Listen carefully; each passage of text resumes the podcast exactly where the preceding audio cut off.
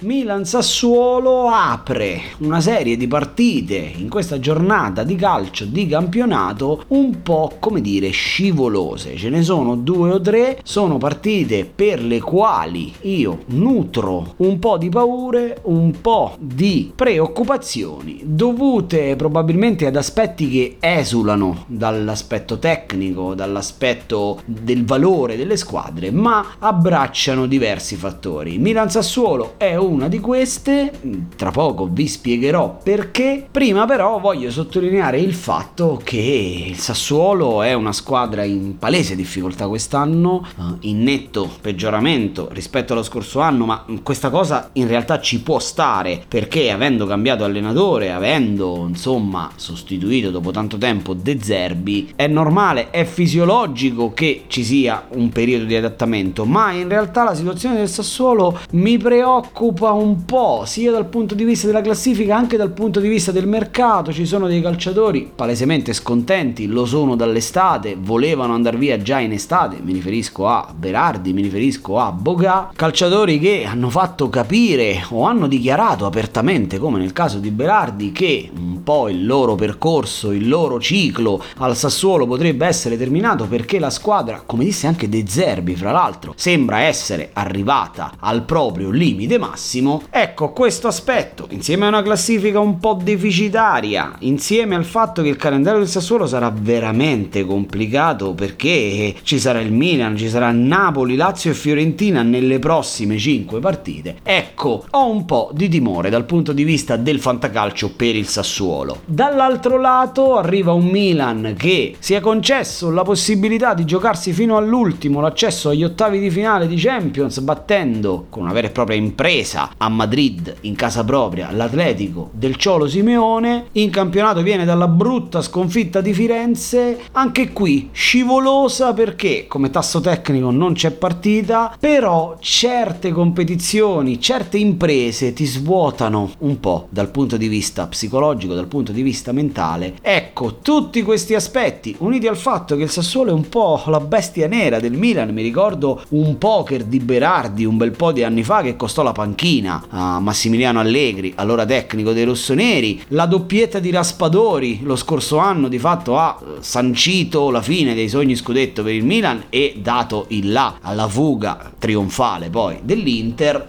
quindi questa partita ragazzi io vi dico di fare un po' di attenzione nell'interpretazione tenendo presente che il Sassuolo quest'anno finora contro le big ha sempre fatto bella figura. Ha perso di misura contro l'Atalanta e l'Inter, contro la Roma una partita che sarebbe potuta finire 5 a 5 che il Sassuolo ha perso solo nel finale. Ecco, anche qui mi riallaccio all'aspetto del mercato perché mi sembra, ho la sensazione e spero di sbagliarmi che poi in queste partite questi calciatori un po' scontenti utilizzino certi palcoscenici come copertina per mettersi in mostra, per magari far arrivare qualche offerta. Insomma, ragazzi, attenzione a questa partita quando fate la formazione. Poi magari per carità il Milan vince 4-0, però io sono stato davvero in difficoltà nello scegliere i nomi da darvi. Parto naturalmente dal calciatore sconsigliato che gioca nel Sassuolo, l'ultima volta che l'ho sconsigliato consigliato, ha segnato, quindi occhio ragazzi, fate attenzione, sto parlando di Maxim Lopez. In realtà il calciatore sta facendo discretamente bene, è un ottimo metronomo di centrocampo, piede educatissimo, a tempi, a inserimento, ma in questa partita gli mancherà il compagno di reparto Frattesi che è squalificato per bestemmia, ho scoperto, non sapevo che fosse stato squalificato per bestemmia, sapevo fosse squalificato, ma non avevo intuito la motivazione, onestamente ora non voglio scatenare polemiche, discussioni, per carità, però insomma, vabbè, lasciamo perdere. Accanto a Maxim Lopez potrebbe giocare addirittura Magnanelli, che se non lo sapete è ancora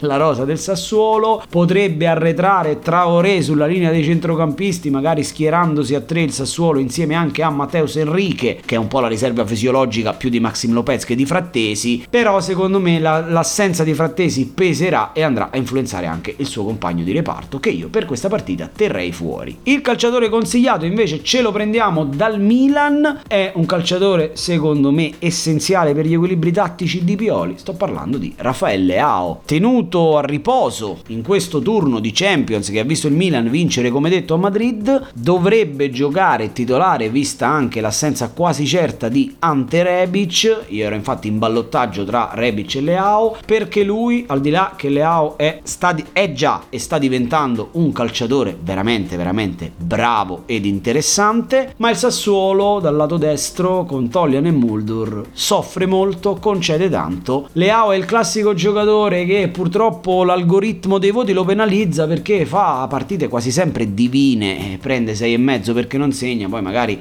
arriva il calciatore che fa un gol a due metri dalla porta e prende 7, nonostante magari sia il gol del 5-0, però in questa partita io schiererei senza alcun indugio. Dentro Raffaele Ao.